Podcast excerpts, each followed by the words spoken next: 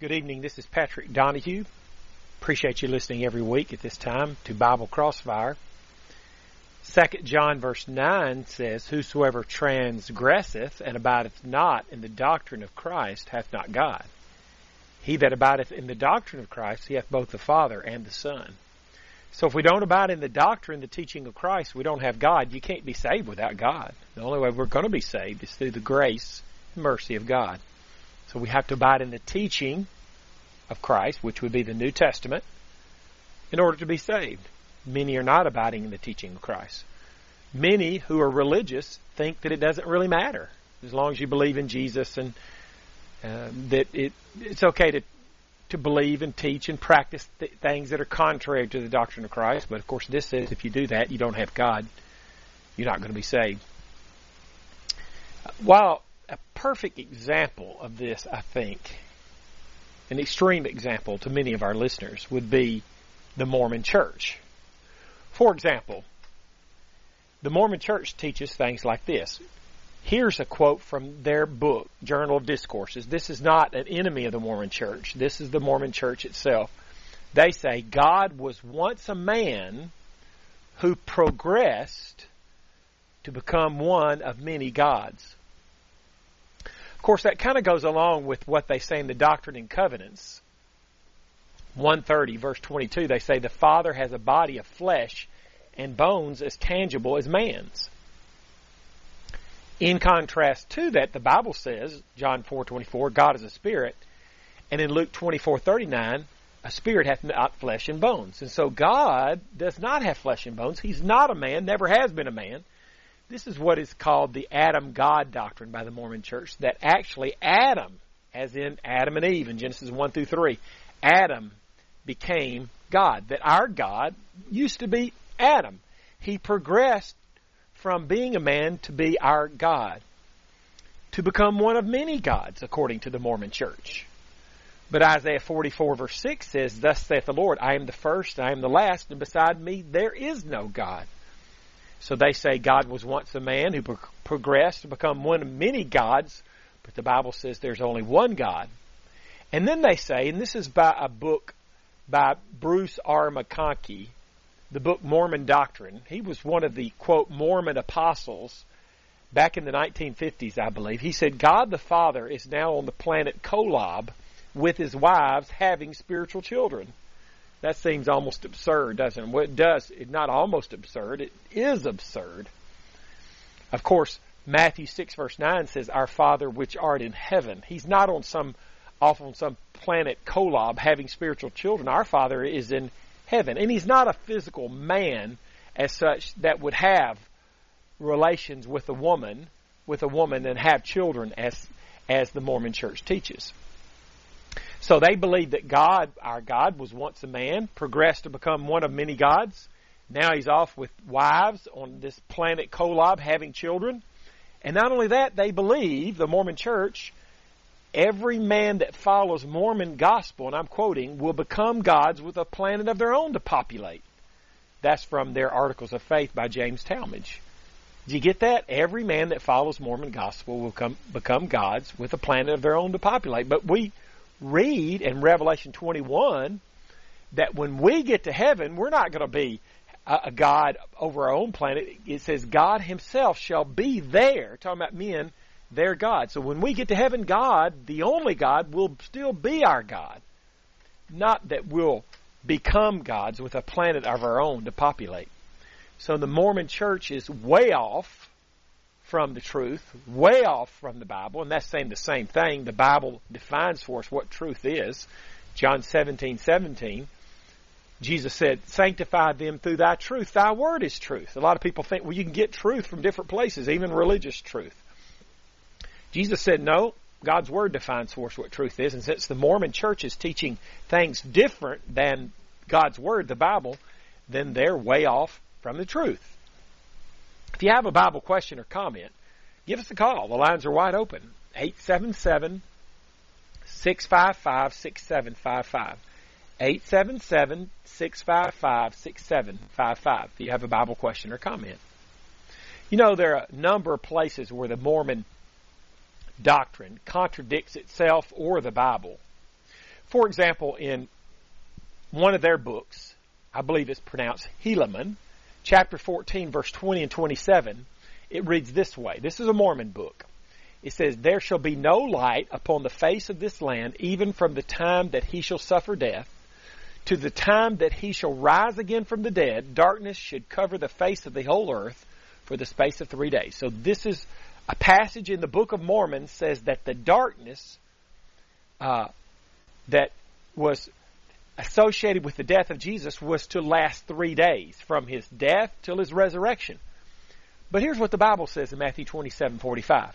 Now from the sixth hour there was darkness over all the land unto the ninth hour. So according to that, according to the Bible, the darkness lasted three hours. Now Joseph Smith, of course, not God, is the originator of the Book of Mormon. We all know that. And he evidently got it mixed up about what the Bible taught. He, remembered the, the, the number three right. It says there were, the Bible was there was darkness over the earth for three hours, he, and he got it mixed up with days and said, well, there was darkness for three days. But the Book of Mormon and the Bible both can't be right. Both of them can't be from God. The Book of Mormon says the darkness surrounding Jesus' death was going to last three days. The Bible says three hours. So if the Bible's right, and the Mormons claim the Bible is true, if the Bible's right, then the Book of Mormon can't be true. It can't be from God, because if there was darkness over the earth for three hours, like the Bible says, and the Mormons admit that's true because it's in the Bible, that's God's Word, then when the Mormon book, the Book of Mormon says it lasted for three days, that's false, and it proves the Book of Mormon is false. Therefore, it proves it wasn't written by God, because if it was written by God, it wouldn't teach things that are false.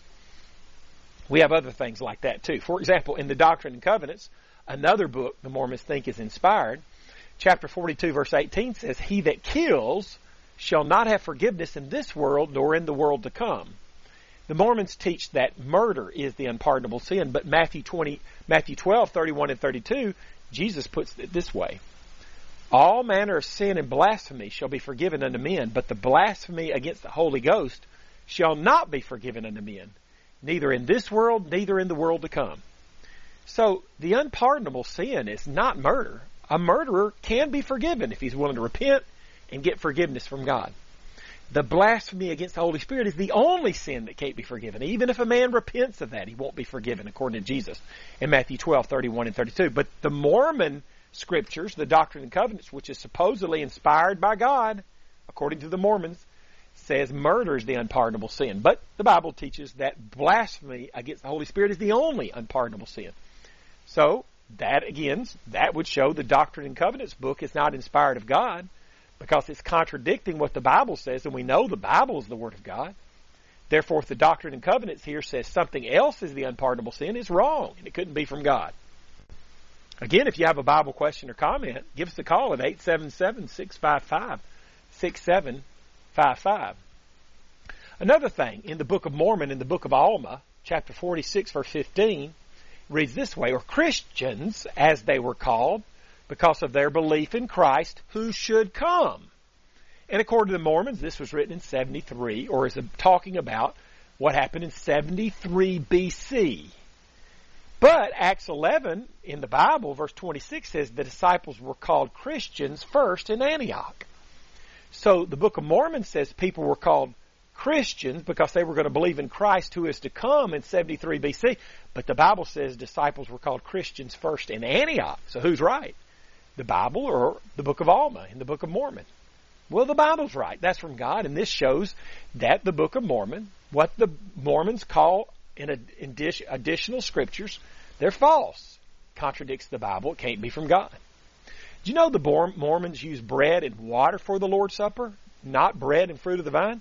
Matthew 26 verse 29 and some other passages tell us on the Lord's Supper, the communion, we should use fruit of the vine grape juice, but the Mormons use bread and water. I guess they think they can do anything they want to since they don't have to follow the Bible. A lot of churches seem to be like that. They don't seem to think they have to follow the Bible. They can do anything they want to. And then in the Doctrine and Covenants, chapter 28, verses 6 and 10, it says, And thou shalt not command him who is at the head of the church, my servant Joseph.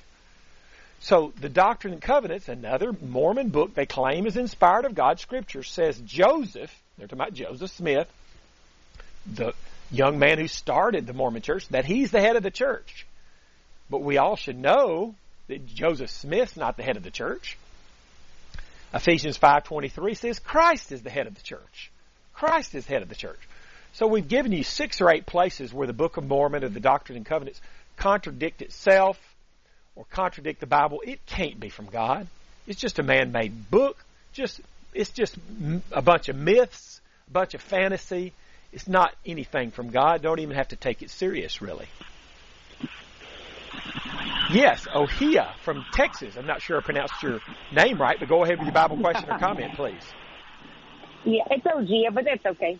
Anyhow, my question is, uh, I've always I've heard that, uh, uh, or I know better yet, that blasphemy of the Holy Spirit is the only sin that cannot be forgiven. Like even if somebody repents. And so, what is blasphemy of the Holy Spirit? Like, what is that? Like, well, if I'm you not... read the context of Matthew 12, 31 and 32, where Jesus talks about the blasphemy against the Holy Spirit, it says it's the only sin that can't be forgiven. What you'll see uh-huh. is that here's it, the blasphemy against the Holy Spirit is when a miracle occurs through the power of the Holy Spirit, and a person believes that miracle really did occur, but not through the power of the Holy Spirit, but they believe and say that it happened through the power of the devil. So, for example, today, if we were to see a mm-hmm. miracle in the Bible, and we admit and agree that miracle occurred, and all the miracles in the Bible, of course, were by the power of the Holy Spirit. We admit and agree right. that miracle in the Bible occurred, but we say it really happened, but it was done by the power of Beelzebub, the devil. Then we okay. would commit the yes, blasphemy yes, yes. against I the Holy Spirit, and we couldn't be forgiven of that. Does that make sense? Yeah, so it's like okay, I was I was I grew up Catholic and now I'm just a Bible believing Christian. And so anyhow, the like my mom and them believe in like the saints and all that. And they believe that the the Virgin, of the Guadalupe or whatever that she calls that does miracles and stuff like that. And so is that kind of like the same thing as well? No, you'd have to. Those are false miracles. It, today, to commit okay. this sin, you would have to look at a miracle that actually occurred in the Bible, a true miracle, one of okay. the miracles that Jesus did, or one of the miracles that Paul or Peter did in the book of Acts, and say, I really believe that miracle occurred, but it occurred because the power oh, of the devil. That's the I think the only okay. way you could commit this sin today. Okay, because those are the only okay. times, only real mir- miracles that occurred is the one we read about in the Bible. That's we appreciate your call. Thank you. Bye bye. Yeah. If you have a Bible question or comment, please call us at 877 655 6755. 877 655 6755 if you have a Bible question or comment. Now, we've been talking about the Mormons. We've been talking about some absurdities, like they say God was once a man who progressed to become one of many gods. He's now on the planet Kolob having spiritual children. And any man who follows Mormon gospel faithfully can become a god of his own, to have his own planet to populate in the afterlife. And we've talked about a number of places where the Book of Mormon or the Doctrine and Covenants contradicts the Bible. And we've shown conclusively that the Mormon church and its documents, the Book of Mormon, the Doctrine and Covenants, can't be from God because they contradict, directly com- contradict the Bible, which is from God. We, we should learn a lesson from this. The Mormon church is a false church. But why are they a false church? They're a false church because they believe and teach and practice false doctrines. It's that simple. And everybody can see that almost all of my listeners tonight can see they're a false church because they believe and teach and practice false doctrine. Well, let's talk about some other churches that believe and teach and practice some false doctrines. And when we see they do that, we'll also be able to conclude by the same reasoning, by the same logic, that they're false churches. For example, the Methodist Church. Right there in their creed book, they say, justification by faith only is the most wholesome doctrine and very full of comfort. That's a famous quote from the Methodist Church. They teach, and a lot of other churches teach the same thing, that we're saved by faith only. Justification by faith only is the most wholesome doctrine and very full of comfort. That's the Methodist Creed book. Compare that to James 2.24, which reads, You see then how that by works a man is justified and not by faith only. So if the Mormon church is a false church because they believe, teach, and practice false doctrine, stuff that's different than the Bible, wouldn't the Methodist church be a false do- church by the same logic because they teach salvation is by faith only when James 2.24 says salvation is not by faith only? You see that? How about the issue of women preachers? The Pentecostal churches, for the most part, and a lot of and a lot of other churches too. Matter of fact, most churches allow women to preach from the pulpit, women to preach in the church services. But 1 Corinthians 14, 34 and 35 says, Let your women keep silence in the churches, for it is not permitted unto them to speak, but they are commanded to be under obedience, as also saith the law. And if they will learn anything, let them ask their husbands at home, for it is a shame for women to speak in the church. I can't think of a verse in the Bible that's any clearer on any subject than this verse is against women preachers. Three times it says it's wrong. Let your women keep silence in the churches. It's not permitted to them to speak. It's a shame for women to speak in the church. Yet I'm told stats say about 75% of congregations across the United States and Canada, and I'm talking about congregations of all types, about 75% allow women to preach from the pulpit. Now these churches are believing and teaching and practicing this concept of allowing women to preach from the pulpit in the church service. Well, that's a false teaching according to this passage. So churches that allow that, wouldn't that be a false church? A church that's not actually following the doctrine of Christ? Remember that passage we read in 2 John 9, Who, whoever does not abide in the doctrine of Christ hath not God? So these churches that are allowing women preachers, they're standing for something that's false, uh, contrary to God's word. Wouldn't that make them, in that sense, like the Mormon church? Because the Mormon church is a false church, right? Because they believe and teach and practice things that are contrary to God's word. So churches that are allowing women to preach from their pulpit, aren't they, by the same logic, a false church? Because they're believing and practicing and teaching something different than what the New Testament says? Do you see the parallel to the Mormon church? If you have a Bible question or comment, give us a call, 877-655-6755.